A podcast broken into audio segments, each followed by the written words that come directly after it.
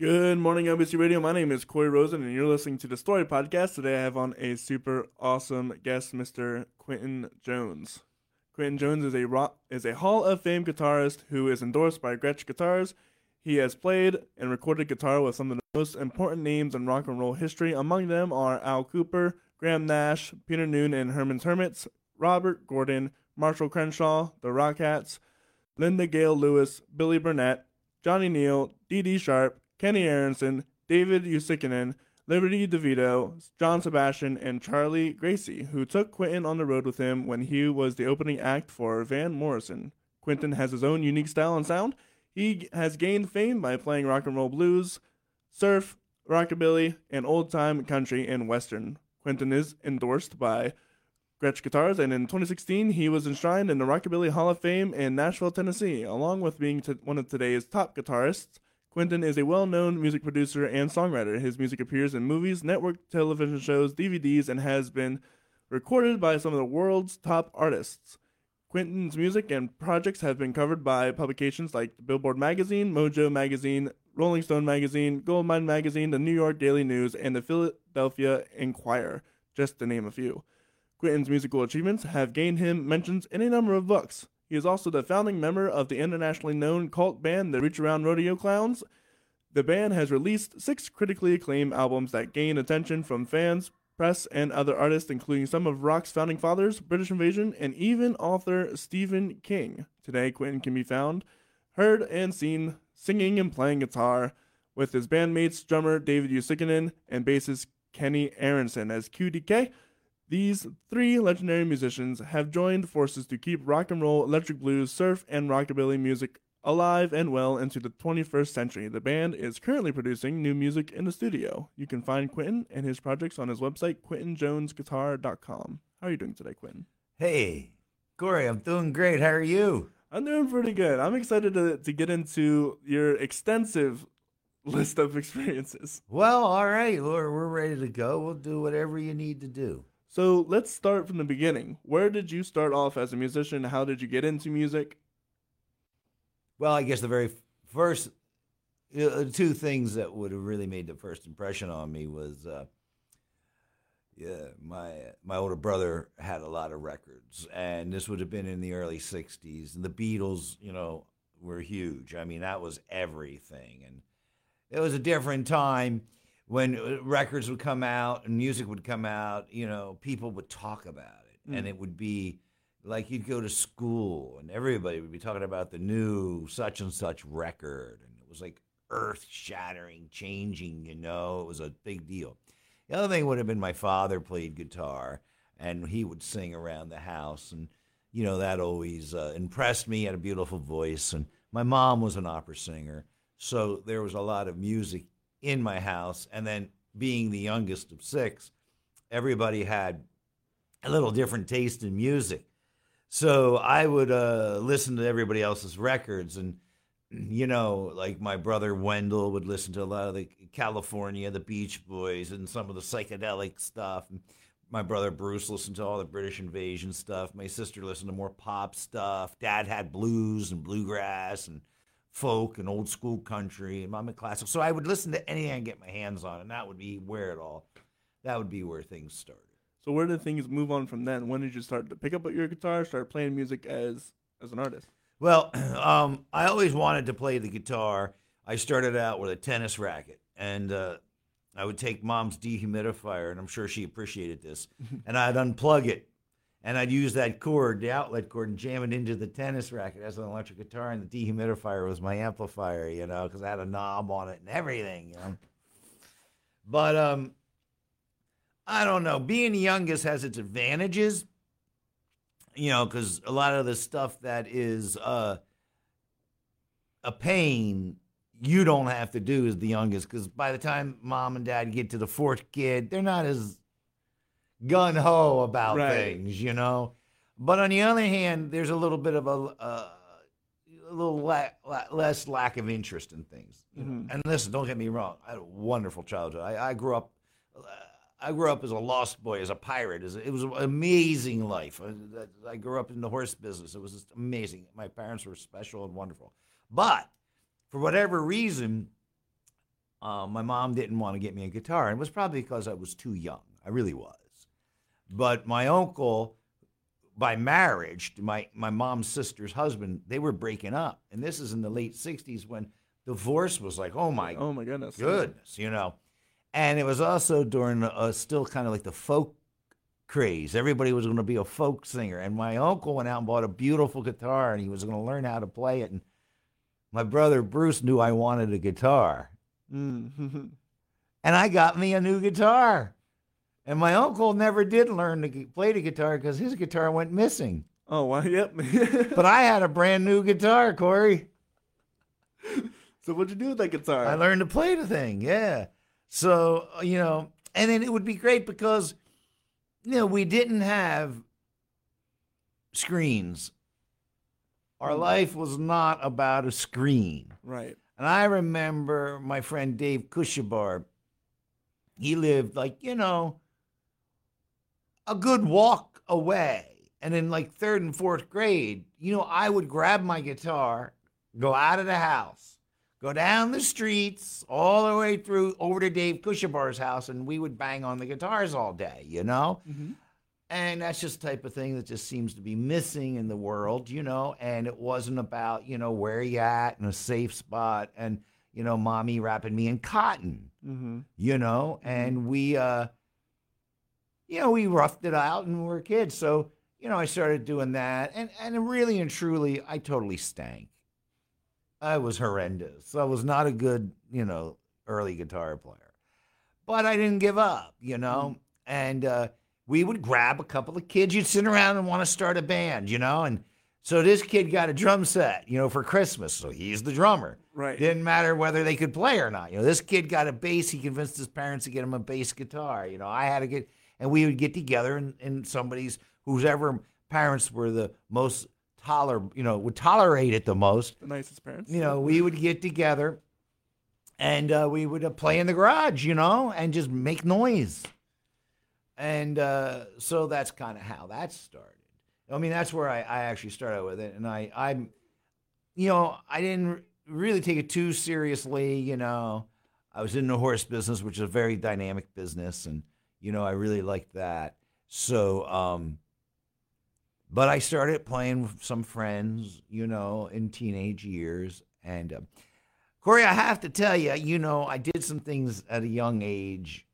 I lived some life. Mhm. Uh, and, you know, I would do things like at 15 and 16 that you weren't supposed to do until your 20s and follow me. Right. Okay. Yep. And one of those things was I was, I knew how to get into uh, bars. I did. I, I, all over. I could, I could easily walk in and nobody would even question me. And, uh, and I was about 16. I walked in, you know, prior to being, prior to this event, music and artists were like gods. They were they were unattainable. You weren't going to do it. I remember talking to my brother Bruce saying I want to be in the music business and he was like, "How are you going to do that?" You know, cuz you're in Lancaster. This is before, this is going back. You know, there was there was discos here. You know, this is in the 70s. It was disco. So anyways, you know, uh, I remember going over to my friend's house. Now, I was a big Beatles fan and a big Jimi Hendrix fan, a big 60s fan, big. But I remember my friend playing me the first Sex Pistols album, you know, and it was like lightning, you know. And um, I went into a bar, local bar called The Village. Mm, mm. And there was a band there. This would have been about 1980, maybe 79. I was definitely underage. There was a band there named Lancaster band called the Sharks. And they sounded awesome, you know. And I was like, wait a minute, you know, this is somebody, you know, that's around here, and they sound like And they're doing it. they're yeah, you know. And then I found out those guys were playing full time, and I was like, "What?" I didn't realize, you know, that you could make a living with music and not reach the highest levels of fame. It wasn't about that. hmm And then another band I, I snuck in. I, I did a lot of things that you shouldn't do as a young man. Things I'm proud of. I'm very proud of them because I got to live life, you know? I mean, if I walked out of here today, Corey, and a bus hit me, and I was, I have, this world owes me nothing. So mm-hmm. with that said, I walked into this place, which was the predecessor to the Chameleon. A friend of mine, Blair King, his dad owned a restaurant called Tom Payne's, and they had a back room called Tom Payne's Back Room. It eventually was where they started the Chameleon.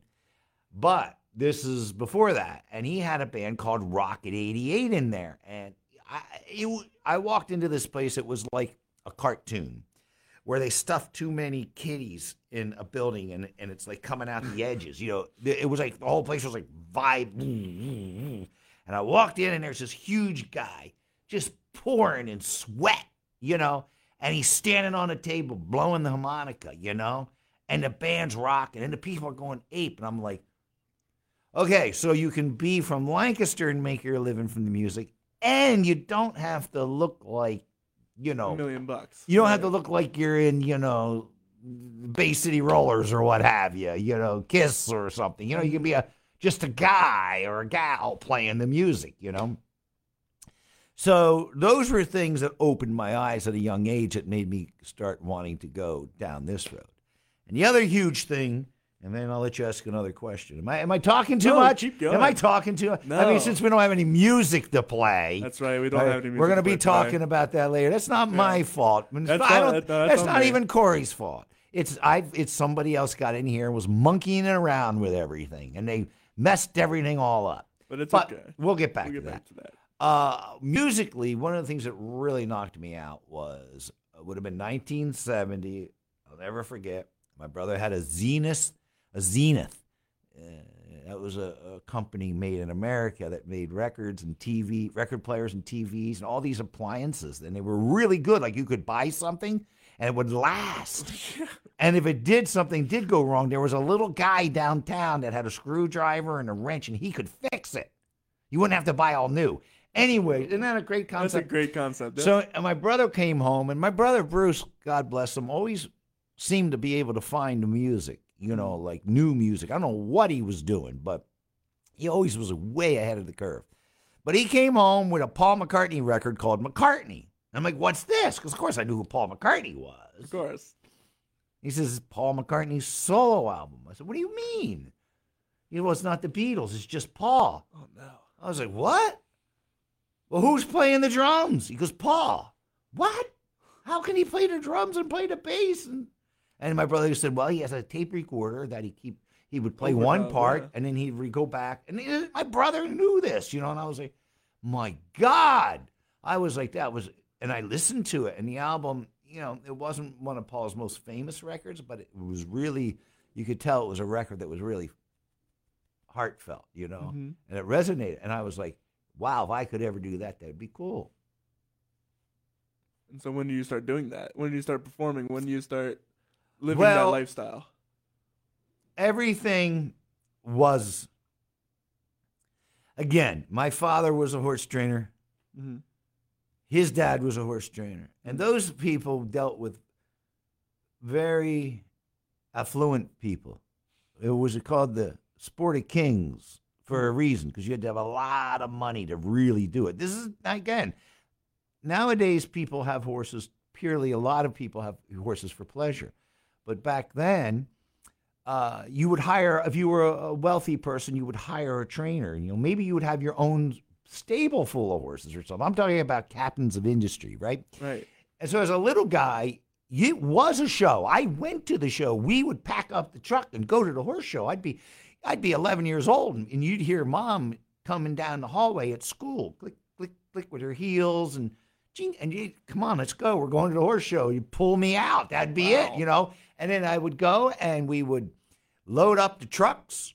We'd hire truck drivers with big tractor trailers would come in, and I'd be riding the back with the horses all the way to Kentucky. Really? Yeah, sitting in the back on a director's chair, having a good old time, you know, living the life. And then when you got there, you had to. You weren't like a 12 year old boy that was all hormonal and couldn't talk. And, Right. "Mm, well, hi, honey. meh." It wasn't any of that. You had to be, you know, you know, you know, hello there, Mr. Simmons. How are you? It's a good day to, you know, boy, you're a horse right, You had yeah. to, you had to communicate with people, plus take care of the horses and all that. So there was never a time that I wasn't quote unquote doing that, you know. Mhm. But what I learned early on that it is all, all, all any great entertainment, whether it be horses music acting, painting has to come from within. Mm-hmm.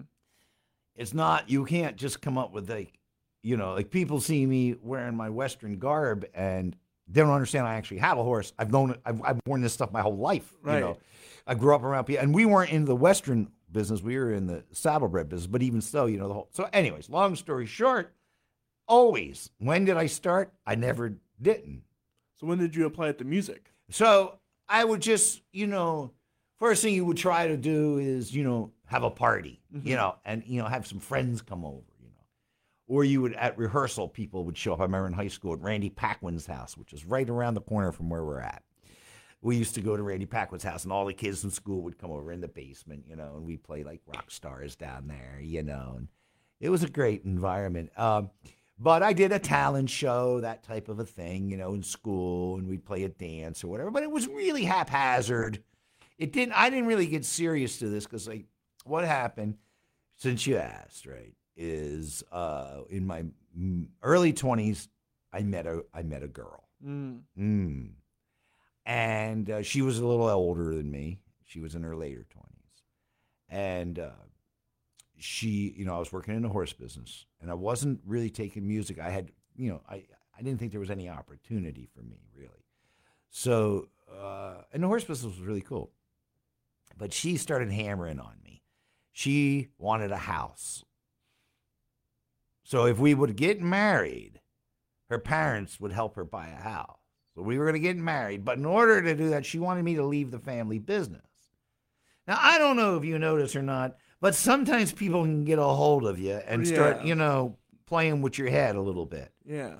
So I decided to get out of the horse business like an idiot, you know. And as soon as I did, and the parents bought her a house, and we were supposed to buy the house from them, she went ape, and that was the end of everything because she got the house, you know. And I was, you know, I got into a business that I was doing really well in, and I thought, well, you know, I'm going to be, you know, Mister, you know, dun, dun, dun, dun. and I broke up with the girl, and uh, I decided to go in to become a stockbroker because I thought that'd be fun and excitement, and I was completely wrong. It was the most boring thing ever. And I was just sitting there one day, and I thought, no, I'm not doing this. This is not me. And I got up, grabbed my lunch, my briefcase, walked out, got in my car. I said, I'm going to be in the music business. I don't care what I have to do. I don't care if I have to work in Harmony Hut selling CDs and records. I'm not, not another day. Mm-hmm. And I walked out. And that was the end of me trying to live the, the you know, straight, you know, nine to Nine five. to five regular person Right. work job. Because I wasn't that guy to begin. I never grew up that way. I didn't grow up. My, my, my, there was, we didn't go on vacation. Our whole life was a vacation. Hmm. Now we worked really, really, really hard. But like in the passionate about it. summertime, everybody would be like, you know, at the beach or just, uh, I'd be in Lexington, Kentucky or Roanoke, Virginia with the horses. right. You know, smoking cigarettes, drinking whiskey, chasing women, learning how to shave, being 14. All that, all that good wholesome stuff. So what I did is I grabbed a guitar and I grabbed a friend and I, you know, this guy that was a singer, and I said, let's just go start playing corner bars. Hmm. Let's see how many we can do. And we got to the point, this would have been in the mid 90s. Got the point where we were doing 25 gigs a month. We were just playing like mad, you know, because at that time you could do a, you know, Tuesday, Wednesday, Thursday, Friday. Like night. residency, Yeah, yeah. well, you would go to every place had a little guy in the corner playing the guitar, you know. So that's where that led to. And, uh, you know, the other thing is, once I found out about the Paul McCartney thing, there was no tape recorder in our house that was safe. I would impound any tape recorder I could find and try to build a studio. You know, again, I remember, see, there's creativity where you don't have. When you have to find a way to do things, you don't just hit a drop down menu. Right, of course. you become creative. I remember setting up like all these curtains in the basement, and I had a drum set, you know. I had no clue. There were no books, there was no internet, there was no recording school. Mm-hmm. So I just get a microphone. I'll never forget. There was this man, I would have been about 15 or 16, and there was this guy in Lancaster. His name was Ernie, and he had his little studio and had a TV repair shop. Now, folks, for you that don't know, they had these things called a TV repair shop because when you bought a TV, you kept it for years, okay? Right. And the guy would come and he'd fix your TV. Now, then you would pay that person, right? And then that person would go home and be able to pay a mortgage and send his kids to school and things like that and buy food. This was at a time when a guy that worked at Acme Oh, wow, grocery yeah. store could have a house and two cars. That's gone. Those days Gone, are gone. good. You know. They're- they're- So long story short, I got it in my head that my mom's reel to reel tape recorder, and, and don't ask me why I did this. I was completely stupid. And for those of you that are listening, you can laugh. I don't mind. At 16, I for some reason something happened with the tape recorder. I thought it needed to be oiled. Thank you. So I took my mom's Singer sewing machine oil and randomly started to put oil around until smoke poured out of it. And I was like, ah, oh my God. Right. I broke Bob's tape recorder. And I got I got to I went to Ernie's place. And I went in, I was like, Sir, can you help me? And I told him what I did. And he laughed at me. Not laugh, he just laughed. You know. And he said, Don't worry. He said, just leave it here. I'll take care of you. Come back in a week and a half later. Thank God mom didn't want to listen to any tape recordings. Right, of course. Come back a week and a half later, and he cleaned it all up. And he didn't charge me. He was like, "Don't worry about it, kid." You know, he laughed, at and and I was friends with him for the rest of my life, by the way. I'm sure, yeah. So, how's that? You want to ask me some more questions? Yeah, so at what point did you start writing your own music? Or Right away. Right away. I had a my mom had a tape recorder. Like I said, I, I would have been about fifteen or sixteen and around there, and I was trying to use it. And uh, there was a reel to reel, and again, not knowing anything, you could go to Radio Shack, which was right around the corner, Mhm. and you could buy tape. And of course, it was a really cheap tape. I had no concept of what the difference between good tape and cheap, you know, tape would do. And also, I'd run it at the slowest speed, Mm, which is another no-no. yeah. But I would write songs, and, and at the slowest speed, Corey, those those tapes you could probably put two hours on. Let's just that that let's say an hour and a half. Yeah. Okay, let's go an hour. Let's say I'm totally my memory's gone, Right. but it was a long time. So I would write a song and record it. And I had a box like this, a big empty box, you know, like a box that you would get a case of water in or something, you know, pretty big. You had to put your arms around to carry it, right? I had a box filled with tapes of songs I wrote. And there wasn't a decent song in the bunch. They were horrendous. They were horrible. They were terrible. There was nothing, re- they weren't even charmingly bad. Mm, Okay. But the point is, I wrote them. you did them. Yeah, you did it. So that's how I started to learn to write songs. And since then, I've written a few songs, that have had some success, and have done okay. So, you know, and I, I you know, I'm getting ready to have another spark of song. That's the other thing with me. I have a lot of sparks. Mm. The other thing is I learned how to write too on command. Now I'm not up to speed with that right now. There was a time when I was running a, a label and I had a lot of artists I was working with and we needed songs, so people would request that they, you know, Linda Gail Lewis, this Jerry Lee Lewis is for those who don't know, Jerry Lee Lewis's little sister. Back in the '60s, country stars always had a male and a female. Okay, Yeah. so you had like Porter Wagoner and and uh, Dolly Parton. You told me about it, yeah. You had, uh, you know, uh, uh, Johnny Cash and June Carter. You had, uh, you know, there was a, a million of uh, Glen Campbell and Bobbie Gentry. So Jerry Lee's counterpart was Linda Gail. Okay, and they did albums together and everything. You know, and she was on the road. I mean, she'll tell you stories about when she met Elvis and all this stuff. Anyways, we did a record with her. It was, it was we did it here in Lancaster, and it was a live, basically live record with a few overdubs. Uh, we did the whole album in three days, from start to finish. And on the second to last day, she wanted a gospel song, and I went home and I wrote it.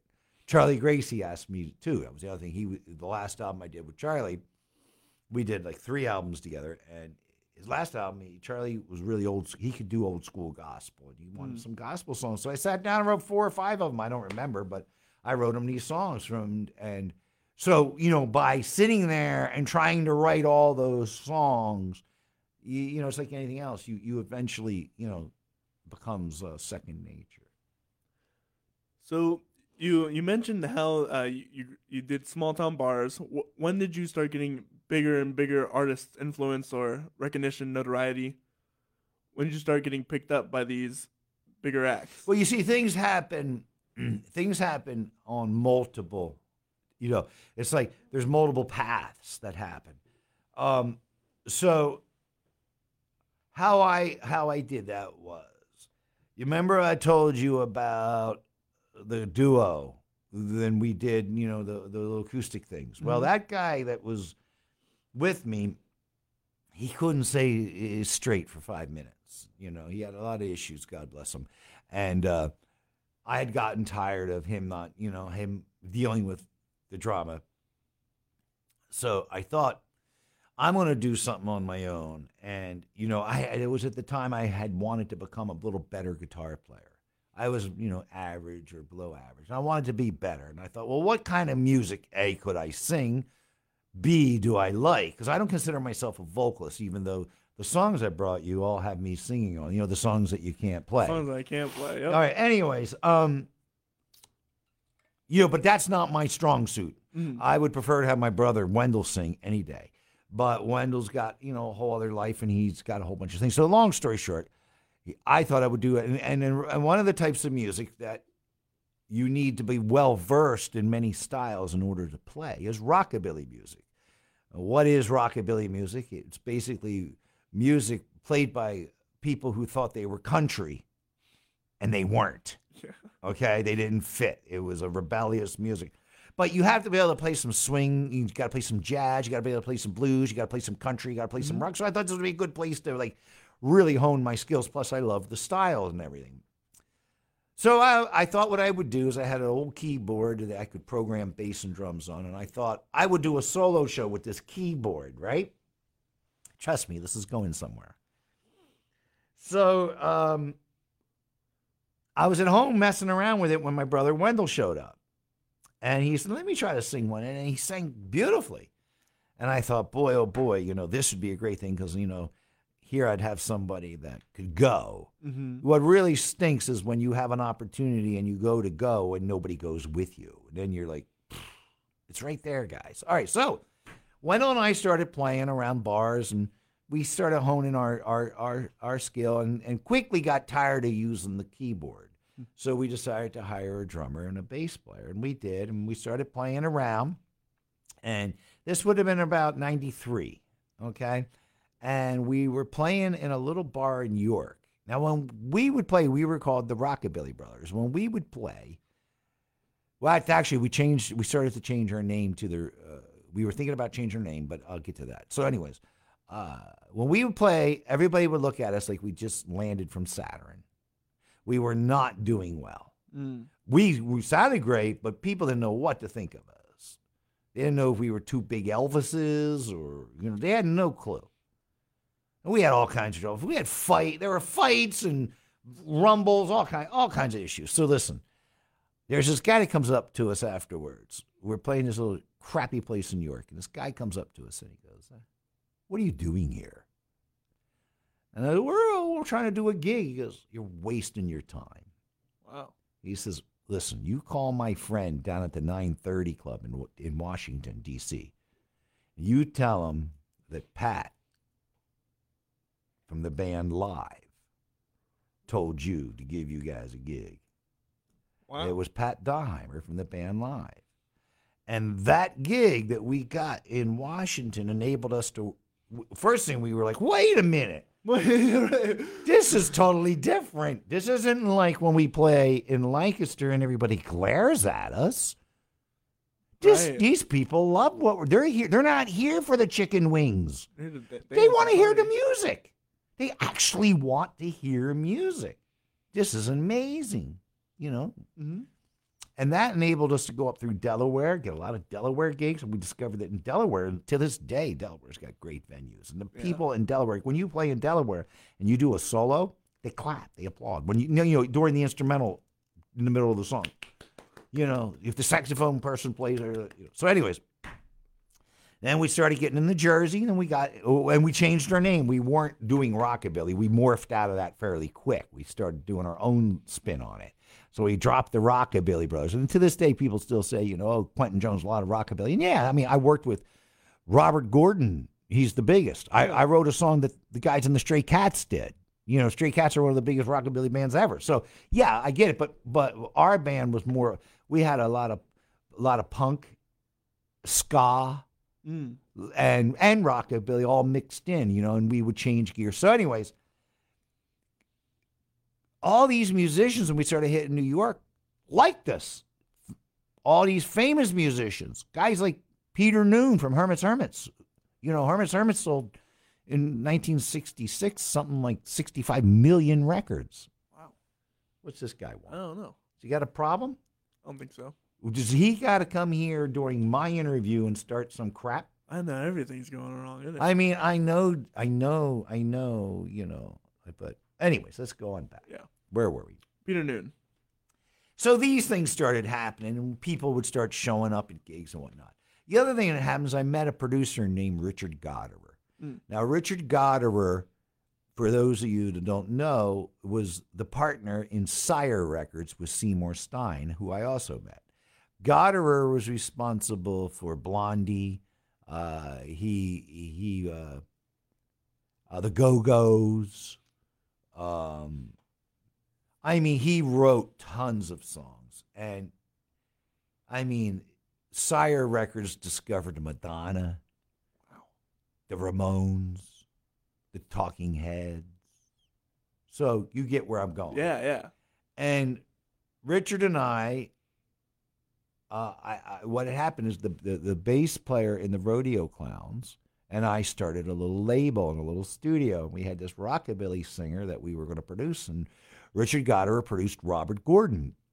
So I thought, wouldn't it be cool if we had Richard Gottehrer produce this guy, right? Get a name on the record. So I called Richard and I was talking to him. He's like, "Yeah, I'll do it." And whatnot. hang up the phone, and I thought, wait a minute he knows Robert Gordon. And we're doing like a roots rockabilly label, and Robert Gordon is the king. I mm-hmm. mean, he is the thing. Why don't I ask him if he's, you know, with Gordon? So I picked up the phone and I said, What about Robert Gordon? He goes, Yeah, Robert's around and everything. So, folks, unfortunately, we dropped the guy we were going to sign and signed Robert Gordon. And through that, I started meeting more and more people. And that's how it just starts, you know, just starts snowballing. I did uh, Robert Gordon, then I met, I, uh, I did Tommy Conwell's record. Tommy Conwell says to me, Did you ever hear of Charlie Gracie? Mm. I met Charlie Gracie. Charlie Gracie's, uh, you know, hey, Graham Nash from Crosby, Stills and Nash wants to sing on the record. You know, this is just how you start doing it. And here's the thing if you get, you know, people say, well, you know, you can open some doors. Yeah, but you better be able to perform when you get in the room because they'll bounce you right out of the room. Right. And that's the key. It's not opening the door that matters. It's what you do when you get in the room that matters. Absolutely. There and it continues to be that way for sure. I'm curious, what were some of the challenges that you had with you started your own record record label? What were some of the challenges did you ever have? Obviously, there's competition. Lack of funding. Like, it always, always seems to be the problem. Here's the thing. I remember in the 90s, everybody kept saying, you know, MP3s are coming out and you're not going to need record companies anymore. Because, see, the record companies were holding everybody back. Ha ha. You know, it's like, Mhm. oh, the evil record companies. Now, don't get me wrong, record companies are evil. And what they're doing to music today is absolutely shameful. Um, but the other thing record companies did is kept the market from being flooded with everybody who thinks that they're going to make a project that's going to be noticed. Mm-hmm. You still need people to promote the record, the recording. You still need publicity. You still need all that stuff. Like you still need to be able to come to a, uh, a talk show and have your music play. Oh wait, Wait. Anyways, but you get my point, right? Yeah, right. you know, everybody thinks that they're going to like. There was a guy uh, named Christopher Cross who was huge. I guess in the 70s, he made a recording on a cassette, sent it into the record company. Somebody listened to it, signed him, and he became a big star. For the next 40 years, people sent cassettes in the record companies. You know, nobody got signed that way but one guy. So um, the challenges was I I was able to get great acts on my label. I put together two rosters on two different labels of top people. And I just once I had it was you know, there it's done. Now what? Right. I had distribution. I had the I had major distribution. We had you know, but you know, a one two person operation is Only really so hard. far. Yeah. So that would be that. And then the other thing is the world. The problem was the world. My, my whole career, the problem's been the world. I don't mind when people say I'm bad or great. None of that matters. I am who I am. I am. Here's the thing. I have a certain style. You know, the the the thing you read in the beginning. I do have a style. I have a sound. I have an identifiable sound. You may like it, or you may not like it. That's why I've never done good as a pure cover guy. Mm. Like when I do covers, and we do a lot of covers, I don't do them the way the records are done. We do them the way we do them because I'm not a cover kind of guy. There's nothing wrong with that. And that's a whole other skill, a whole other talent. You know, the person at the Philharmonic Orchestra playing the second violin doesn't all of a sudden decide to start improvising, Right. Of course. right? So that's a skill in and of itself that I do not possess. So it's never a criticism that when I say the world, I don't mind criticisms and I don't, you know, take those too seriously. I don't take, you know, pats on the back that seriously. The problem is is, is in the everyday life. Hmm. I'm in a total alien, and people, as soon as you say musician, especially if you're beyond the age of 23, they look at you like, oh, you know, that you're some kind of a this or you're some kind of, and they don't take you seriously. You can go into a bank, have all your paperwork in order, and they don't take you seriously. really. Yeah, a musician, and I'll tell you what's really sinful. They're back right now. No one cares. They look down their nose at musicians. You see, this is my job. However, during COVID, when I was going on and entertaining people on Facebook, we were heroes. Mm. Everybody, thank God for you keeping us. But as soon as COVID's over, nobody wants to come. Oh, what, $5 cover charge? You're ridiculous. Let's go someplace else, get our chicken wings. That's the way it is. Right. You know, so the lack of interest because the public is flooded. I mean, folks, stop listening to playlists right now. Stop. Not permanently. Take a week. Don't listen to one playlist. Don't watch YouTube for a week. Buy a record or a CD. Or if you're listening to Spotify, listen to the album from beginning to end. Yes. Corey, I have over 2,000 records in my house I've listened to each at least once from beginning to end. I will go buy records at a yard sale. I don't care who it is. It could be Jim Nabors. It could be anybody. It could be, you know, and I'll, I'll clean it and I'll listen to it at least once from beginning to end on both sides. And you learn and you can find some gems. You can find some stuff. You're like, oh my God, this is great. We've been trained to sit there and go, "Duh, duh, duh, duh, this stinks. Click. Yeah. This thing's clicking. Next thing you know, we've listened to 50 intros. Intros, just intros. Yeah. And you know, albums used to be, see, and this is where the record companies are evil. They got rid of albums. The artists started FM radio. That was all because of artists like the Beatles, really. And that was all because of the Beatles, FM radio. It was because they made albums as a piece of work. It was a piece of work Mm-hmm. and there was there was no million subgenres. So like you might go into the mall, go to the record store and buy a James Brown record, an Elton John record, a Monkees record, you know, and a Glen Campbell record. I mean, all over the spectrum, right? Right. Nobody cared. Didn't matter who you were, what background you were. That's the way you bought music, right? Not anymore. Now everybody identifies with one thing and one thing only. That's sad. It is sad. And that is because the record companies, what they have done is they realize, huh, we have these America's Got Talent, and American Idol. This is great. What we can do is every year we can create a star, sell a bunch of records, not have to build the catalog, get rid of them and do somebody else. That way we don't have to deal with these artists and, you know, their opinions and things like that. Mm. We can just keep manufacturing widgets every year and force feeding it down. And let's get something here. Can we get something to take? How about if we can get rid of all instrumentation? Don't need musicians. How about we get a guy or a gal in there that's good with a computer? And we mm. have that person make a bunch of records and get a face. Maybe somebody who's not afraid to take most of their clothes off and dance suggestively. And we'll make videos and we'll just spit this stuff out and people will listen to it. They won't even have to buy it. We'll get it by the pennies, but we'll sell so many of them. We don't have to pay the artist because there's no manufacturer. That's what they've done. And we've accepted it. Okay, I'll take that. Now, I love the talent of pop music. Mhm. I don't buy pop music. But don't think those people aren't talented. They're very talented. Very talented. They're just not talented creative artists. They're performers. Yes. And they spend years practicing that stuff. And it's something that I'm not crazy about. I'm not interested in dancing.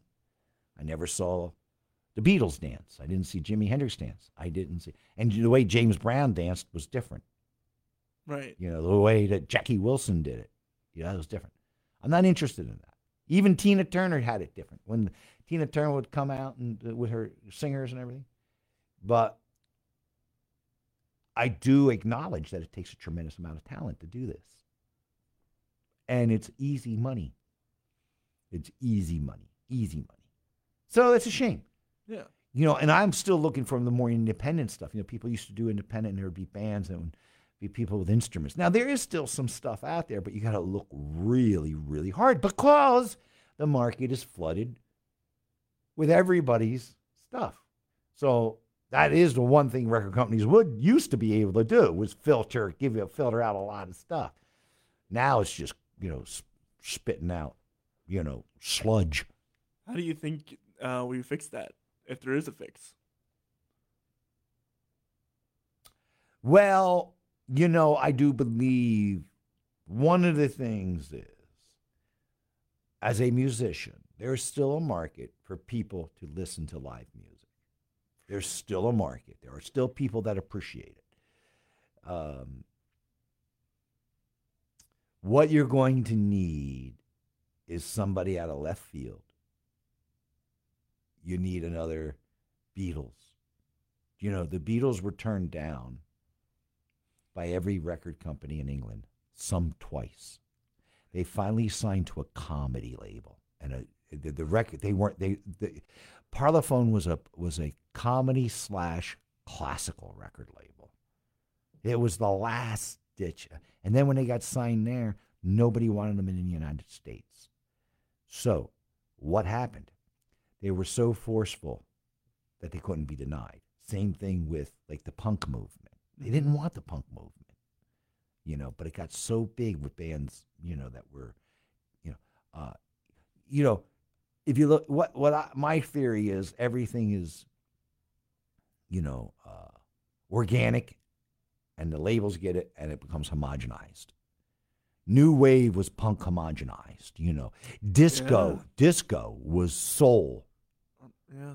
Corporatized. Right. Original disco was phenomenal music. I mean, I'm talking about stuff like Sly and the Family Stone, and I mean, even even stuff into the '70s. Some of it was. Then by the time it got to the mid '70s, it was so formula, and it, they were they almost did what they're doing now. They had producers that were doing the same thing and just going out and hiring singers, and you know, So they turn it trash. It, and that's you, why you got you got to have somebody like you got to have another grunge movement. You got to have.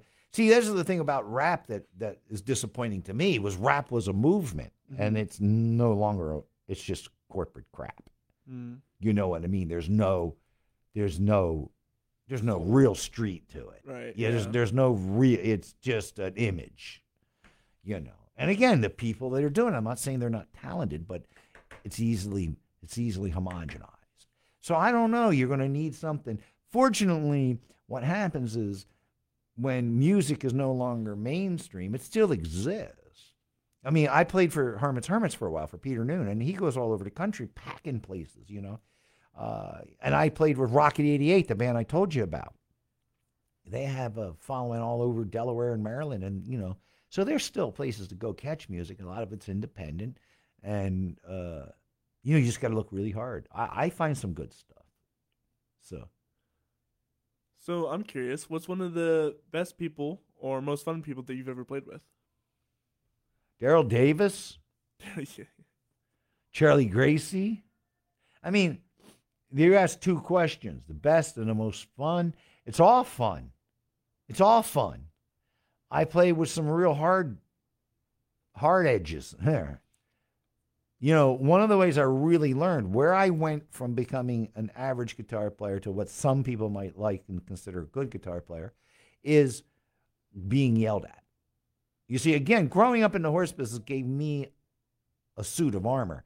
Those old horse trainers, Corey, would tear you apart. I'm sure. Not the owners, and they would be wonderful to the owners, but they would tear you apart, you know. Come on, what are you doing? Hurry up. What's wrong with you? Right. Please, come on, stop. Get over here. They were horrible, but they were craftsmen. They were talented. If you could take the heat, you would learn things that you couldn't learn anywhere else. Well, there are certain musicians I played for that were horrible to me. Can't you hear this? Right. Have you ever played this instrument before? You try that, folks. You stand there. I was in a session one time just torn to pieces. Or where you're walking into a studio where I remember walking in the studio with David Uosikkinen. Now, David, for those who don't know, he was in a band called the Hooters. He's still in the Hooters. He played Live Aid. Okay. I've literally played with people that played Woodstock, Woodstock, the second Woodstock, the third Woodstock, Live Aid. I played with people that have all played with. I'm, I'm the guy who's the also ran. But anyways, long story short, uh, they you know uh, and Kenny Aaronson, he's the bass player. Kenny's played with Bob Dylan. The Stones called him up, Yep. jammed with him.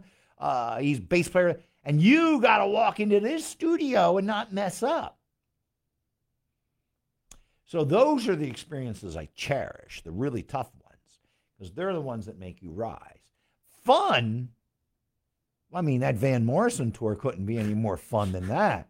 You can't. Uh, Van Morrison tour was, you know, me and, and the Hermit's Hermit shows and touring at that level is great. It's wonderful. The crew's amazing. You go to, you're playing in L.A. and, you know, Michael Keaton asks you to get him backstage. You get Brooke Shields backstage, Oh, and all these goodness. stars are out, you know, and you're talking to people and you don't even realize they're big time famous people and you're saying stupid stuff and that's great, you know. Yeah, and I got to be careful because you know, like I tell stories like with Billy Burnett. You know, you're telling stories and you're all sitting around backstage telling stories, and then Billy Burnett tells stories about him and George Harrison or you know Paul McCartney and stuff. And Liberty DeVitto talks about recording with Paul McCartney. I mean, what do I got to say? Right. So those are the fun things too, you know, seeing and hearing stories, hearing about how Brian Jones, who for those of you don't know, was the founding member and the guy that started the Rolling Stones, what Brian Jones was like, you know, and hearing things like how Elvis was like and hearing stories about Jerry Lee Lewis. Those are the things, you know. As far as playing goes, you know, one of my favorite memories would be my brother getting up and singing with Robert Gordon. It was a memory that doesn't even involve me seeing my brother on stage singing with Robert Gordon was just amazing, you know. And those types of things are little moments that you have that that make everything worth it, make all the hell not you know worth it. You know. So what are you doing today? You want to know what my day consists of? No, no, like and as in music, as in today. I was gonna the say, you know, I gotta do my laundry. uh, no. Oh, from here I'm gonna go take care of my horse. Um. Okay. Let's see. Let's where to start. First things first. This Saturday, Yes, there you go. I'm playing with QDK. QDK. You could call it cutie, like cutie pie, QDK, or QDK. Why are we called QDK? Because I hate naming bands. You know, what are you going to name yourself? You know, it always sounds contrived. That's Right. why the Reach Around Rodeo Clowns, why we chose the Reach Around Rodeo Clowns, because it was a name that we, my brother came up with out of a joke, and we just fell down laughing. And we realized, you know, we wanted something It's a good name too. and there's no preconceived notion. Yeah, right. And in fact, the whole thing about the Reach Around Rodeo Clowns, and remind me that to tell you about King of the Slart Car track, was a misdirection. But back to what I'm doing today. QDK is is Quentin Jones, Q, uh, QD, David Uosikkinen, K, Kenny Aaronson, and we're playing at the Dirty Old Tavern on the edge of town. And the reason we love the Dirty Old Tavern on the edge of town is because it's a throwback bar, and we play like it's a throwback, and the place is packed. We there's two rooms. We play the smallest room. Everybody's jammed in there, and we're having a ball. It's loud, and people are drinking, and we're having fun. And uh, there's no jerks. Nobody gets out of line. And the place, I tell you what, I've been to, I'm not paid to say this, but I've been to every bar in town. I've been in their kitchens. I've seen the behind the scenes of every place in Lancaster. This is by far the cleanest place in town. This is grandmother clean. I mean, you go back there, it is spit shine. And we love it. However, Dave is playing with the Hooters, so we have a guest drummer, which is a local guy. His name's Tommy Leonza, who I totally can't stand. Him and I have been fighting with each other since 10th grade. Mm. For those of you that don't know how long ago I was in 10th grade, that would be around 1978. Tommy and I have been arguing and fighting, but we've known each other all these years, and Tommy can really, you know, he can do the job because Phil and David Uosikkinen shoes is a big set of shoes to fill. When we when we played Re- Roots and Blues, we had um, Liberty DeVitto, Billy Joel's drummer, sitting in with us. So we always like to have good people playing with us. And Tommy might do some work with us later down the road. I'm working on a show with Annabella Lwin from Bow Wow Wow. I want candy, and we might need two drummers for that. So, anyways, and we I always need guys to fill in because. The draw, you know, the good thing about working with great musicians is they're great musicians. The bad thing is, is they're great musicians. And they're always busy. They're always busy. That's right. So, anyways, we're playing at the Dirty Old Tavern this Saturday night. We're recording songs in the meantime, and we're working on other shows. And we're going to be doing some shows with Daryl Davis again. Um, Daryl's amazing to play with. Uh, Daryl came out and saw us play with Linda Gail in Washington, and then he requested to have us be his backing band. And then we, you know, you were at the show. Yeah, You saw how the show went. it was incredible. It was Okay. one of the funnest shows I've ever been to. There you go. So we decided to do more of those. Yeah, Yeah. I Da- Daryl Davis is amazing, isn't he? absolutely amazing. What a, what a showman! When when he did that whole skit with with the oh I'm tired and throws the towel on the piano, I was like, what in the world? is-" And he starts playing with the towel on the piano. He, pi- he comes up, bear hugs you, plays uh Jer- uh what, what was Johnny B. Goode? Johnny B. Goode. He Uh, so- came behind me, and I'm, you know, I'm playing the solo. He walks up behind me, puts his arms around me, and starts playing the guitar, Right. It's what a what a what a what a fantastic and doing a heck of a job with They it. did incredible. I was like, what in the world? How do you even have that? He, he couldn't see the guitar neck at all. It's just No. a feeling. Well, if you looked really close, uh, he grabbed it one fret high, Uh, yeah. and I just reached up, took my hand, and I nudged his hand down. really? Yeah, I just because I knew he did, I knew there was no way he could see it, so I just went. That's called being aware. You're right. That's like you know in the sports game when the guy you know when the broken play, you still need everybody. To, you know, you need somebody to mm-hmm. help you. So I just reached up and did it, and it was great, man. He- yeah, Daryl's amazing. See, I'm very fortunate because of Daryl Davis and Linda Gail Lewis and Robert Gordon. These are real people. That Real. real. These are the these are the people that all the okay. These are the people that the artists that you do buy wish they could be. Mm, But you don't buy these people's records because we're not wearing thongs. right. It's incredible how corporate you have to be in order to be out there. That was the big problem with the Reach Around Rodeo Clowns. Everybody loved the Reach Around Rodeo Clowns that was in the business as a performer. Mm, Everybody that was in the business didn't get it. I was sat at Universal Records. There was a time when the Reach Around Rodeo Clowns had this project called Dark Days, Dark Nights. It was a 20 song album. And all it had a, a- an accompanying comic book, which was illustrated by Jim Smith, the co inventor and the artist for Ren and Stimpy, the T cartoons show, Yeah. the Ren and Stimpy show. He did the artwork for it, the Ren and Stimpy guy. and it was a it was a horror story. And I was sitting in Universal Records explaining it to him. They go, "We don't get it because you know we don't get the whole horror thing." I'm like, "Wait a second, hold on, time out. Have you been watching TV?" Number two, have you ever heard of the Universal monsters? Dracula, Wolfman, Frankenstein, and the Mummy. Universal. I'm in. I'm in here. These, they, they, you have a job because of the Universal Marsh. During that time when they made those monster movies, Universal wasn't making money except for on those movies, and you don't know what I'm talking about. And that's the problem because Mm. we weren't ha- we didn't have our boobies out and everything, you know. So, uh, but people like Stephen King, he tweets about the band. Now you figured out how can Stephen King tweet about the band? How can all these people? I I was talking to Jimmy Vivino. He's the band leader of the Conan O'Brien show. Mm-hmm.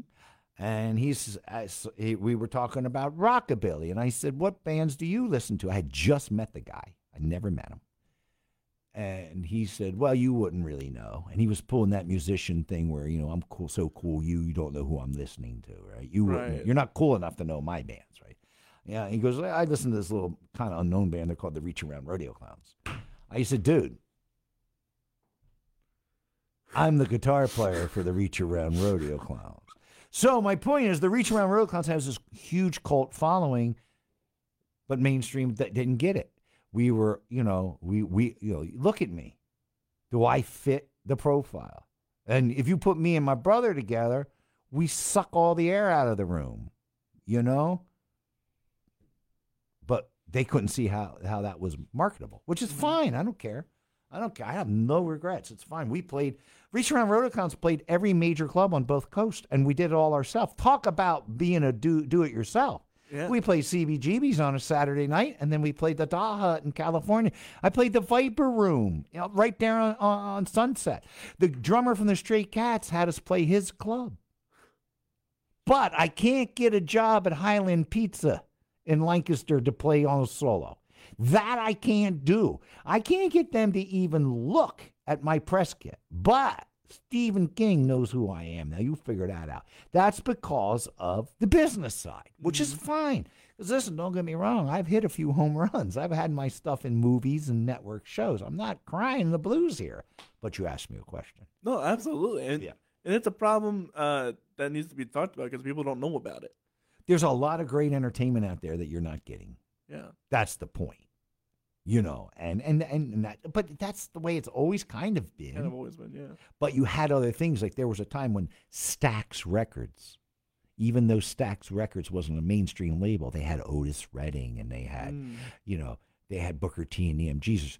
Even Motown was not a mainstream label. You know, yeah, Motown was not a major label. It was an indie label. And uh, there was a lot of stiff records. There was a lot of tracks records. There were a lot of indie labels that made records that you could go to these places. They were called uh, stores. And what was great, you could actually get out of your house. You know, you didn't order it and have it show up at your house. You actually got in a car and you drove on a, say, maybe a Saturday or a Sunday instead of eating nachos and putting chicken wings in the air fryer and staying home. You would go out to the mall where there'd be people. Mm. And you have to actually look at all the right. CDs. Or and- you could go downtown to the record store or wherever, and there were people, and you would sit there and you'd page through it. And you have a whole afternoon of fun. And you'd buy these things called records that people made and recorded at studios that were not cookie cutters. You see this operation here you have set up with this gear. We go to any college, any radio station, anywhere you got identical Uh, yeah. identical, right? You go into a studio today, there's a computer with a drop down screen, and every effect is identical, right? Identical. Back in the day, studios had to build their own reverb unit. So this particular studio had this sound and that. So if you wanted that sound, you went there. If you want this sound, and it had a color and a sound.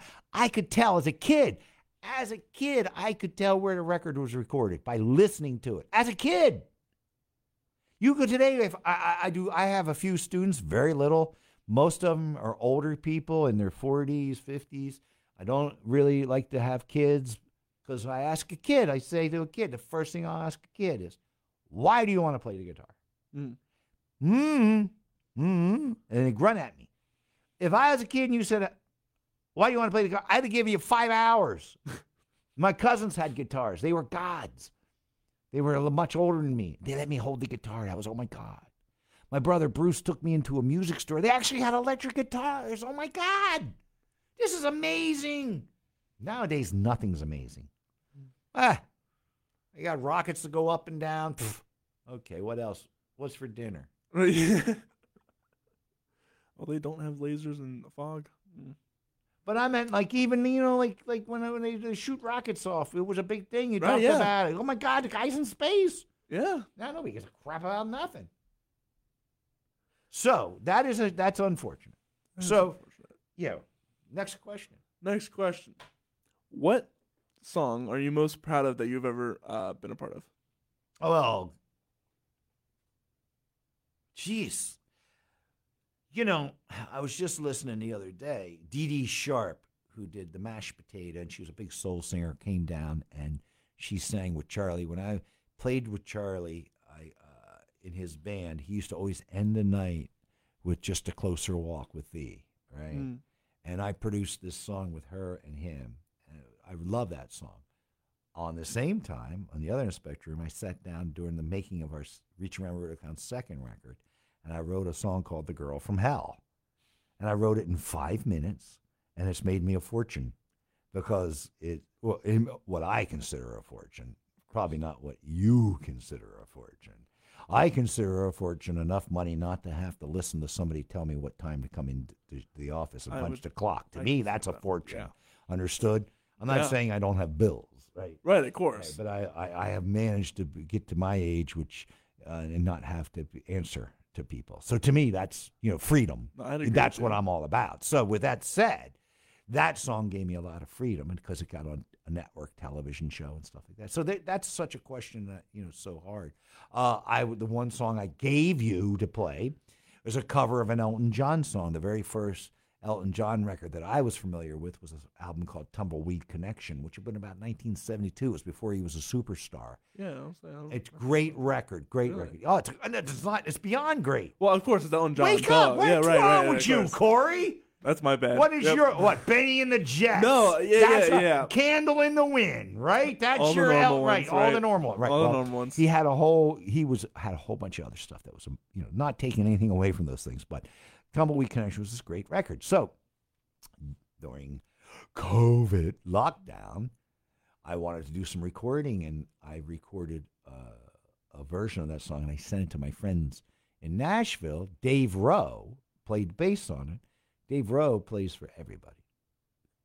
What do you mean, everybody? Well, he was Johnny Cash's bass player.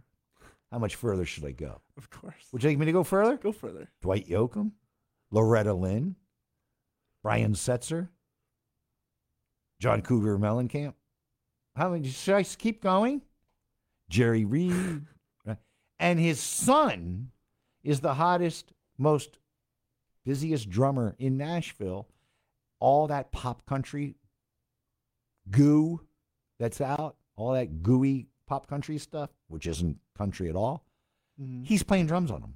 He's he's I, and those guys played the drums and the bass on it on this Elton John cover, and I love the way it came out. And I was, you know, so excited for everybody to hear it. And And it's a sin And and, that- you guys can't get your uh, your stuff Stupid- together here. You get this Right. all this all these screens here, and you can't tell a damn thing. Yeah.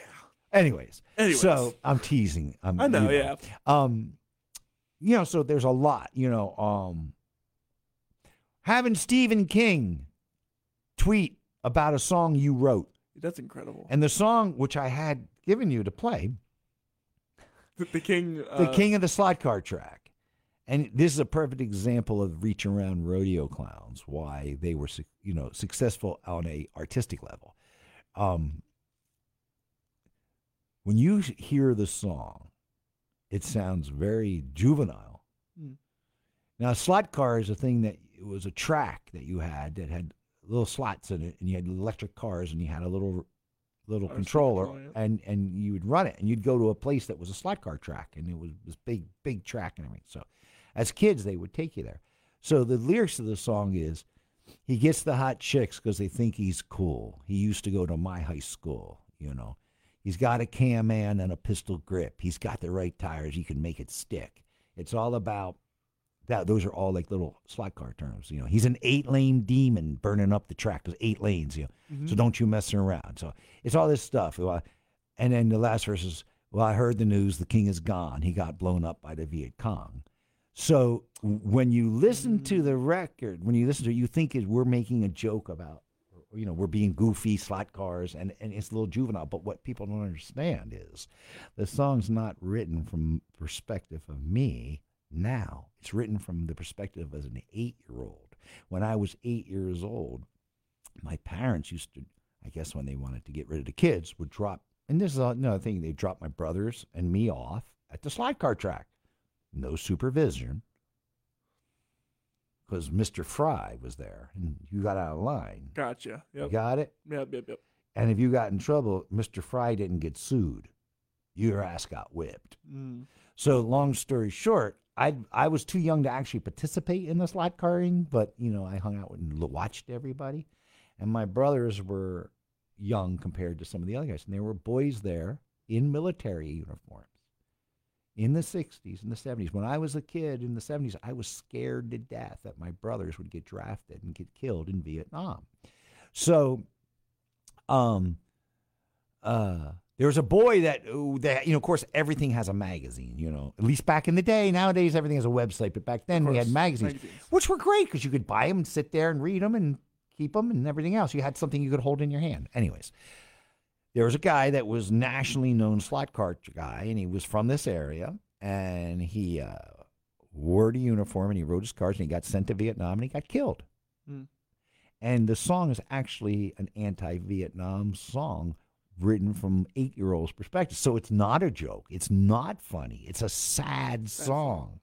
But you don't know that listening to it. Right. And that's where people would get, they would love, they love the rodeo clowns. You know, I had another song in the 70s, we had a gas crunch in the 70s. And I was just 15, 16 at that time, you know. And uh, everybody had their mom's V8 engine car and they would jack it up like thinking it was a hot car. It really wasn't. Like their mom had the tame version, you know hmm they she would have the Grand Prix as opposed to the to, uh, as opposed to the GTO. Anyways, long story short, anywhere you went, you, they would ask you for gas money because it you know uses a lot of gas. Right. I wrote a song called "She Sure Sucks a Lot." It is nothing about a woman. It's nothing about what you think. It's about a 1970s hot rod that sucks a lot of gas. Yep. Now, just because you've got different intentions and different, that's your problem. Yeah. And that's how we would do things. And the song, and then when you, once you get to the end of the song, you realize the guy's talking about his car. It's a completely different song. And then you're like, wow, that's cool because I remember, blah, blah, blah, blah, blah. Got it? Yeah. So there you go. That's awesome. We're running out of radio time, so we're gonna. Uh, where can people find you again? There, you're gonna be at Saturday. Okay, go to night? www. dot Quentin Jones- QuentinJonesGuitar.com. But this Saturday, I'm playing at uh, with Dirty QDK at the at the Dirty Old Tavern, and December 10th at Zootropolis with Yep. QDK and Daryl Daryl Davis. Davis. And I'm working on a show, possibly New Year's Eve, in the area with Annabella Lwin from Bow Wow Wow. You know, I want candy. Her. That girl. And uh, you know, you can look. I'm always around here, kicking around. If you want to follow us, you can follow us anywhere. Find us anywhere. The Story, Corey Rosen, C O R Y R O S E N. Follow us on Spotify, Apple Podcasts, wherever you do your podcasting. If you want to look up future events, you can uh, go to our Facebook page, our Instagram page, facebook.com forward slash The Story, Corey Rosen. We're going to continue a little bit more on on our Facebook Live, but for you guys on the, listening to the radio, we're going to get you guys back to the music. We're gonna talk about fighting. All right. So, fighting. Yeah, Let's talk about it. Reach around rodeo clowns always had. There was always there was always some kind of commotion going on at some of the gigs. There was you'd al- yeah you reach around rodeo clowns is kind of like the Twilight Zone in the sense that it's entertaining always. Mm. A lot of times exciting, and once in a while horrifying. That's the Reach Around Rodeo Clown experience. Um, we have seen audience members start fights. We've seen venue guys start fights, and we've started a few. Uh, one time I had an opening band. We had to beat up the opening band before we went on. Why? And I don't condone violence. But Not why? Why? Yeah. Because it was in New York City. And you have to learn when you start playing in the big time, there's certain things that happen. You might get bounced off a bill. It happens. Mm-hmm. You show up mm-hmm. and get bounced off the bill. So we hired a band to open for us. We got there and we didn't realize that the venue had hired a band to open for us. Who takes precedent? The venue or us? Now, we're not the Rolling Stones. We're just the Reach Around Rodeo Clowns. Right. The venue. The venue. So the ven- venue's opening band got the opening spot. Uh, we're out front in front of the club, and the drummer comes up, and he had had he had had a few drinks, which is always bad. Always bad. and he thought he could pick on me because I'm not, you know, I'm not a tough guy. And he started, and he put his hands on me. What he didn't realize is the rest of the band are tough guys. yeah. Right. Oh. Always fun, not serious trouble, just a little trouble. Like you know, it's like a little. little spice. I was just gonna say that it's like a little hot sauce on your taco. Yeah. Don't put too much because it'll ruin it, but a little's pretty good, right? A little spice. A little spice is always okay. What's what do you think is the best piece of advice that anyone's ever given you?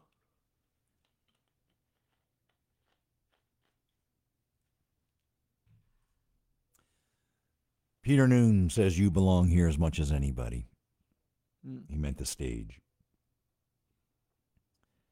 The other big piece of advice is something I gave myself. I allowed myself that when it comes to matters of music and the music industry, to ignore the word no. Elaborate. Give an example. Do you want to book my band? No. Then what do you do? Keep at it. When I was 16. I took a friend of mine who played the drums, another guy who played guitar, and me, and we did a band. Notice there was no bass player, right? Mm-hmm. And we were bad. we were really bad. We were bad. And uh, we, I, I called up all these places in Lancaster. I had no idea what I was doing. And some poor fella had a little corner bar, and I convinced this guy to let my band come in there and play for $50.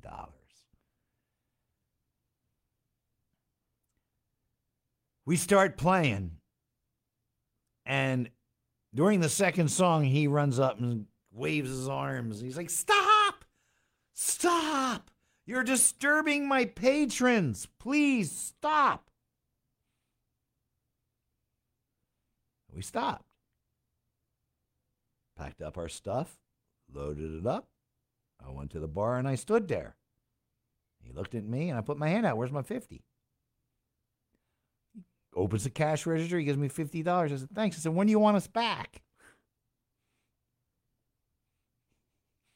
He says, "I'll call you." I'm still waiting for that call. Right. Get my point? yeah, yeah, yeah, yeah. That's a good attitude to have. Okay, when do you want us back? so you know, and the other thing is, you see, I I was talking to somebody about this the other day. I I really learned to play music by failing and having people give me a hard time. Um, I remember forget when I did the Van Morrison tour with Charlie, we had a half hour every night, so it was the same show every night, same list, same way. So then he says, "Listen, I got a whole summer of gigs down in Wildwood. Would you like to play them?" I'm like, "Yeah." I said, uh, "When can we rehearse?" He goes, "Well, there's no rehearsal. Just show up." I was like, "Okay." I said, "Well, what song? You got set lists? You have set lists?" He goes, "No, I, it changes all the time." So, okay, do you have a list of songs? He goes, "Listen, just show up. If you're still playing at the end of the summer, you'll be able to play for anybody." First month, I almost quit. He was just throwing stuff at me like he'd go, ah, bah, bah, bah, you know, I'm expecting all like rock and roll. So he'd be like talking on the mic, could hardly hear him. And he'd turn around to you, and on the side of his mouth, he just crooked the side of his mouth. Like that's going to make everybody not hear it. He'd go, Sinatra, B flat. And he'd start playing. So your your cue was Sinatra B flat. Never mind that Sinatra recorded hundreds of I was say, songs. forget the fact of all the songs. And you couldn't see Charlie because I was standing behind him. So I had no idea. I had to listen. I had to listen. Mm-hmm. And by the end of the summer, it didn't matter what he threw at me, I could go there. So what I'm getting at is people had formed some opinions of me in my 20s, like, oh, he's not that good. And they were right. They also had formed opinions of themselves that they were gods, and they were wrong. They were wrong. And they, since they were gods, didn't have to work. They Mhm. just were naturally gifted and beautiful. As for me, I'm not naturally gifted or beautiful, so I work. You know what I did uh, yesterday? I got up at 10 o'clock in the morning. I got up at 8 in the morning, which is way too early. This is too early. I got up, I went and did a, a gig, a corporate gig for one hour. Then I went and taught one lesson. Then I went and took care of my horse. Then I went home, taught two more lessons. Then I went to rehearsal and rehearsed from 7 till 10.30. Then I went home. I ate some soup, went upstairs, grabbed my guitar, and practiced for two hours. Mm-hmm. No, that's what it takes. Every, you know, uh, uh, there, there's, you know, people say, how much do you practice, actually? And I, I, I say, I don't practice. I never practice. I always play. Mm. That's a good way to look at it, actually. Yeah. Yeah. What is, what's some advice that you can give uh, younger musicians? Don't listen to no. Practice. Practice. Same thing. There we go. Don't give up. Never give up. Never give in. Never submit. This is for everything in life. Mm. Don't be a sheep. This is your life. This is the Corey movie. Everybody in your movie, Corey, is a co star. Some are just walk on guests. They're only going to be on one episode and will never be in the rest of the episodes. Don't quit. Don't give up. Follow your dreams. Follow what you want to do. Do what you want. And don't look down your nose at anybody. Make your movie a blockbuster. You know, I, I, I one time, I had a friend. He worked at every factory in Lancaster, and the man could do it. And I respect that too, because I don't have that skill. Because I'd be the guy with the AR-15. Mm. Now watch the FBI will come and get me. But you know what I'm saying. You know what I'm saying. I, I, I couldn't do that. Right. and I respect that. So don't get an attitude. But when it comes time to walk on the stage, you better have an attitude. You better be there. But when you walk off of that stage, you- when you cross that threshold, I I learned from Van Morrison. See, while everybody else ran around and acted like an idiot, what I would do is we would have a sound check. I'd go do the sound check. I'd quickly go back to the dressing room, change my clothes, and then start observing. Mm. And I saw Van Morrison walk from his dressing room to the stage with two people on either side of him holding him up. And I thought, there's no way that man's taking the stage. You're going to have to cancel this show. He's inebriated. And the minute his foot crossed that threshold, he was a star. He was Van Morrison. He was amazing. You couldn't take your eyes or ears off of him. The minute he walked up back across that threshold, he was a small, drunk Irish guy. Now, I learned that. You know, it's almost like being Batman, where you have there's the outfit and then there's not the outfit. Mhm. That's why, you know, I, I, I, you know, you have to know when to put on the cape. Yes. and you have to know when to take off the cape. Because if you don't know when to take off the cape, you're gonna get you're gonna get beat. Yes. You're going to be, you're going to have somebody come and take your gig. what is one thing you know now? What's that? What is one thing that you know now that you wish you had known when you first started? Ah, that's a great question. What I just told you. There you go. Had I known now about the practicing and really working at it, and you know, not just because I thought I was just going to do it as a songwriter. See, I I envisioned myself writing songs more than a like I. Okay, remember I told you about like see records when they would come out were an event. Yes. Right. Quentin, what are you doing after school?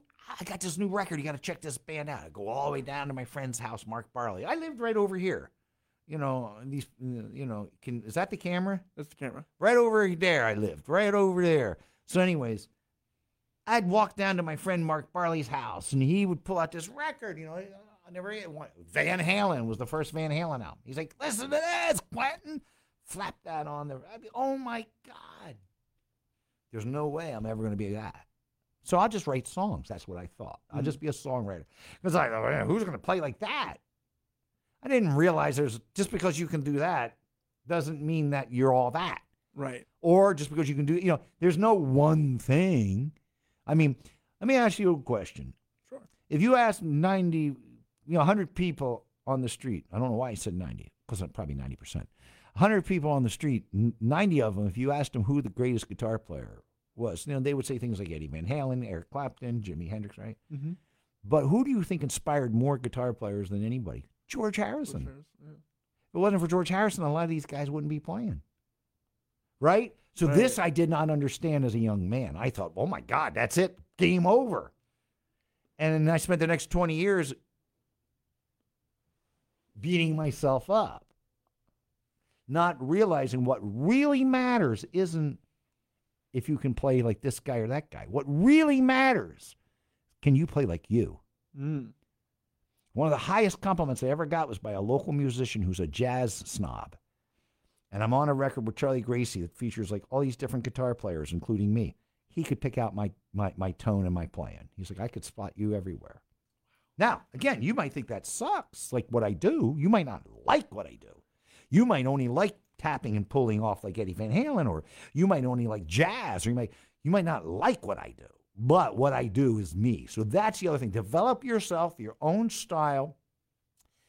And you have to, you know, just because you're doing your own style, you still have to use things that people recognize. It's like, you know, you can tell us I always say the difference between improvising and and and reading the music is like the difference between me telling you a story and me reading you a story.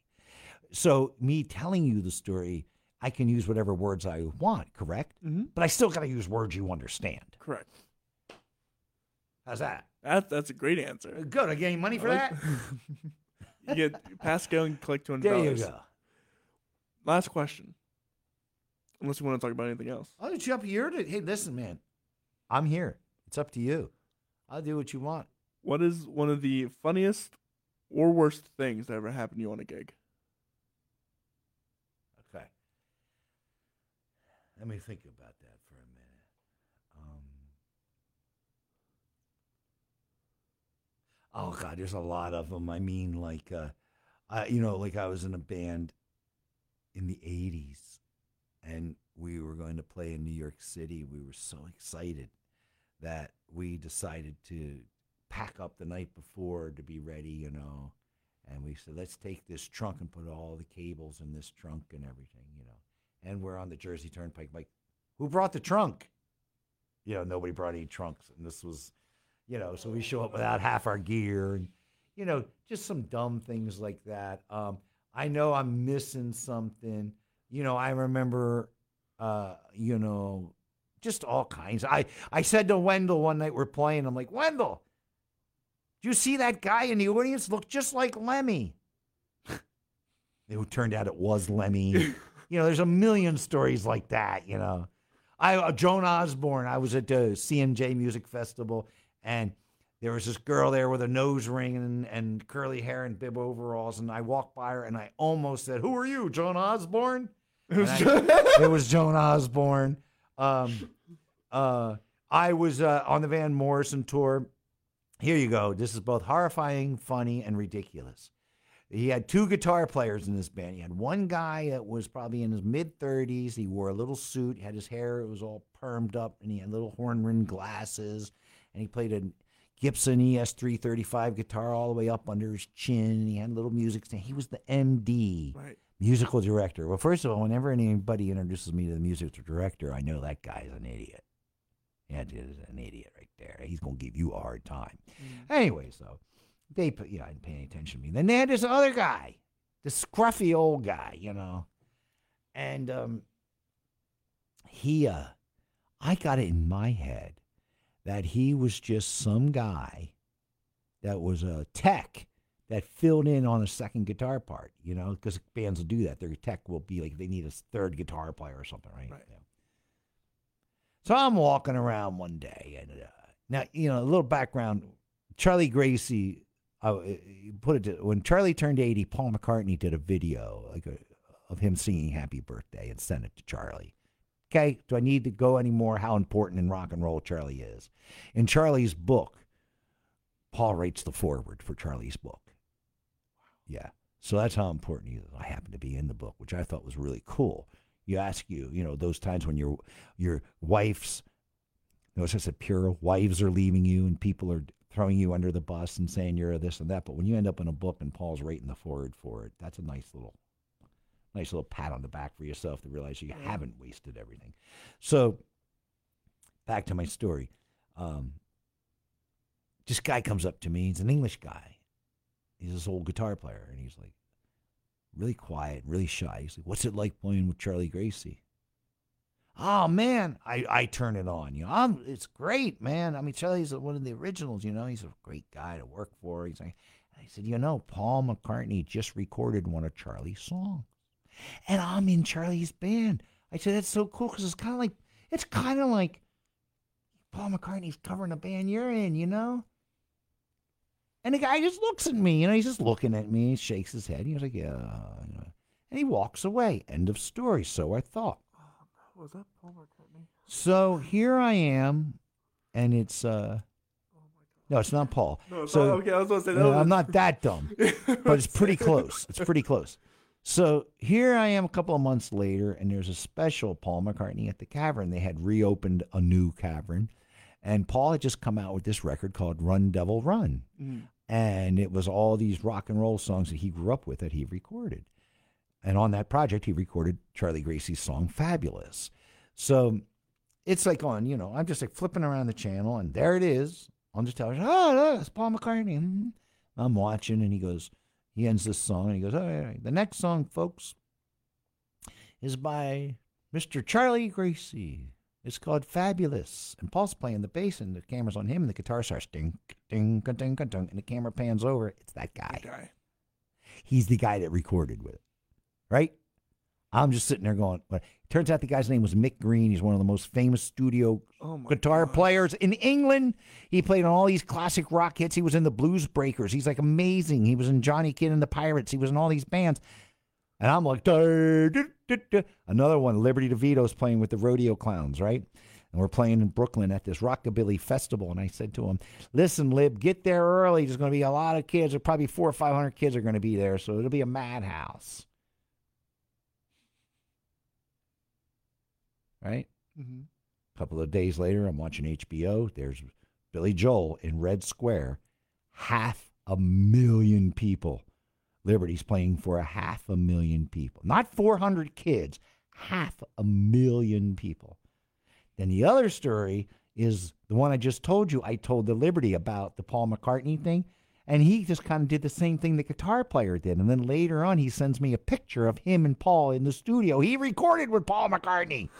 And I'm telling them this story about how I, I so I stopped telling these stories except for when I'm on a podcast. But these would these fit the bill of the questions? Yeah, no, those are good gig Those- questions, those are right? Good ones. you know, you know, not recognizing. I, I, I've there's been millions of people I didn't recognize. Like Michael Keaton, I told you that. I'm standing there, and this guy comes up from back from the back of the venue, and he's like locks his eyes on me. and He's making a beeline for me. I'm like, who is this? Is this guy coming towards me? Mhm. I'm like, ah, where do I know this guy from? Where do I know him from? And I'm thinking, like, I go to school with him? Where? Who is this fella? You know? And he comes up and he stands right there and he's like looking at me like this, like I'm supposed to say something, like I'm so, like I'm supposed to get, I- like I, like I care. Yeah, right. I have no idea who this clown is. And he goes, Hey. I'm like, Hey.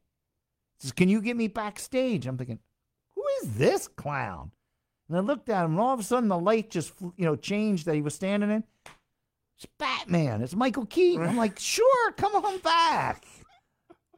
Like, Get out of here, kid. Who are you? Get out of here. What's wrong with you? So things like that happened all the time. if you ever get big, make sure you know your celebrities. Yeah. This has been a lot of fun. Good. I hope everybody enjoyed it. Let me know. Hey, hey, anybody out there, if you're listening to this, go to my Facebook page, Quentin Mm. Jones. You'll see me. I'm the guy with the big red guitar. And tell me you enjoyed the show. Let me know. You know, sometimes I do this stuff and it's crickets, cricket, cricket, cricket, you know? And then you go play a show like at Zootropolis, the place that's got people Packed. lined, lined out packed. the door, lined out the door, right? Right. out the door. And you think any one of them will talk to me after the show? You think one person, Corey, came up to me and hung out and said, "Boy, you're great. You did good. Let's get a let me let me buy you a slice of pizza." No, No. right home. Put my PJs on and I had to turn on Gomer Pyle and that was my night. You know, I wonder if they think you're untouchable. I am the most touchable guy you can find. I'll let anybody touch me. my brother and I used to go. I we used to say the rodeo because my brother, uh, God, he Wendell is just like Wendell's got uh, tremendous talent, tremendous talent. I like he has so much talent. I'd like to smack him, but he's too big. He'd beat the crap out of me and 20 other guys. He's huge. He's got arms on him. He literally picks a horse. He can pick up, he, literally, I'm not Pick up a horse? He can pick up a horse. I am not kidding you. Now, he doesn't take all four legs off the ground. What happens if a horse doesn't want to back up? He'll put his shoulder between their front legs, lift the horse up, and push him back. Okay. So, um, he, he is the horsepower. he's he, he he you know I forgot what I was saying there, but uh oh he used to say to me, How come nobody talks to us after the gig? I said, Because you're frightening. You're terrifying. you're a walking refrigerator. They won't talk to you, us. Couple of idiots standing here. Oh my goodness. I, anyways, say something to me on Facebook if you're out there. yeah, and I, I'd argue saying saying if you want if you want to congratulate people, go up to them and congratulate them. They're, I mean, some people might be annoyed by it, but talk to your musicians, man. Standing there backstage at the Van Morrison show. This is a good story for you. You would like this one. Hmm. And I'm blind in my right eye. Mm. so I don't have any peripheral vision. Back the story up. Rumor goes around the big celebrities having dinner, and they're going to show up. So, anyways, I'm standing there. I go like this, and right two inches from my shoulders, Eric Clapton. Oh my gosh. And two inches from his shoulders, Robbie Robertson from the band. The band, the band. Yeah. And I turned to Eric and I said, Hey, Eric, Quentin Jones, how are you? I said, I'm with Charlie Gracie's band. He goes, Oh, I love Charlie Gracie. Was like, Can I get a picture with you? He goes, Nah, I don't want any pictures today. I said, Okay. He says, Oh, yeah, I used to listen to Charlie as a kid. I said, Well, we're going to be playing soon. He said, That's great. I said, Would you like to meet him? He goes, I'd love to meet Charlie. I'm like, Hey, go get Charlie. Charlie came out. I'm like, Hey, Charlie, this is Eric Clapton. I, next, first part of the ridiculous part of the story is I'm introducing Charlie Gracie to Eric Clapton, me. Me, yeah, all right. Eric, this is Charlie. Hey, nice to meet you. Charlie goes, Can I get a picture with you? And all of a sudden, all the pictures start going, and and Eric's standing there with this uncomfortable look on his face because he had just told me he didn't want any pictures, you know. But Charlie, he don't care. You're getting a picture. Right, of course. Afterwards, I found out that you know they were they were him and and uh, Robbie were having dinner, and I was thinking, you know, must be some. This is in L.A. Must be some posh restaurant. Turned out to be a Denny's. Mm. They were eating at the, all those guys, like all those English guys, like when I played with uh, Peter Noone after the show, he wanted to get greasy burgers and fries. They love that crap, you know, and milkshakes and stuff like that, you know. It's crazy when you whenever you see like someone famous coming to town. There's always like, oh, we spot. Recently, Justin Bieber came over, and they were like, oh, we saw him at IHOP or Waffle, wherever wherever you went. It's like Well, they're just people. there's people, right? At, some point, you gotta realize They realize. like hot dogs too, or Yeah, right. They're ice gonna- cream too. You gotta realize people are just gonna be people, and you'll find crazy people all over the place that you wouldn't expect to find them. Yeah, you'd be surprised, you know. And uh you know, usually people there's a way of of of, of doing it too. Of course, you know, I right. give yeah, if you see somebody out, you give them their space. you know. Yeah. You But hey, you know, hey, I can't help it. Clapton came to my show. right. I- it's like So I say what the hell I want, you know, Mhm. but if I would see somebody on the street, I wouldn't necessarily Mm. I I, one thing I'll say about Peter Noone. He he he he he did a show one time, and we were like, I mean, he would he would stand there after the show and sign anything. You didn't have to buy stuff from him. If you brought something from home, he would sign it. He would talk to it. It could be a line a mile long. He wouldn't leave till the last person got attention. Right. However, when he went to eat his greasy burger, he didn't want you coming up to the table. Of course, right. It, there's a time and a place for everything. You know, and he would say, I just stood in for an hour talking to people. Now I want to get something to eat. You want to interrupt? Mm-hmm. So, Yeah, especially after the performance, that's the time to meet Yes. any performer. Do it. That's the time. that's right. So there you go, There you go. Corey. I'm glad you enjoyed the show. Did you enjoy the show? Well, no, I meant the one I did. Yes, I enjoyed this show, but the one that I did with uh, at, Oh, okay. with Daryl Davis and the QDK. Oh yeah, that oh a great show. Absolutely, I'm definitely going to make it out of my way to come to the December 10th one. And you know, don't forget, folks, Saturday Saturday. and uh, the food.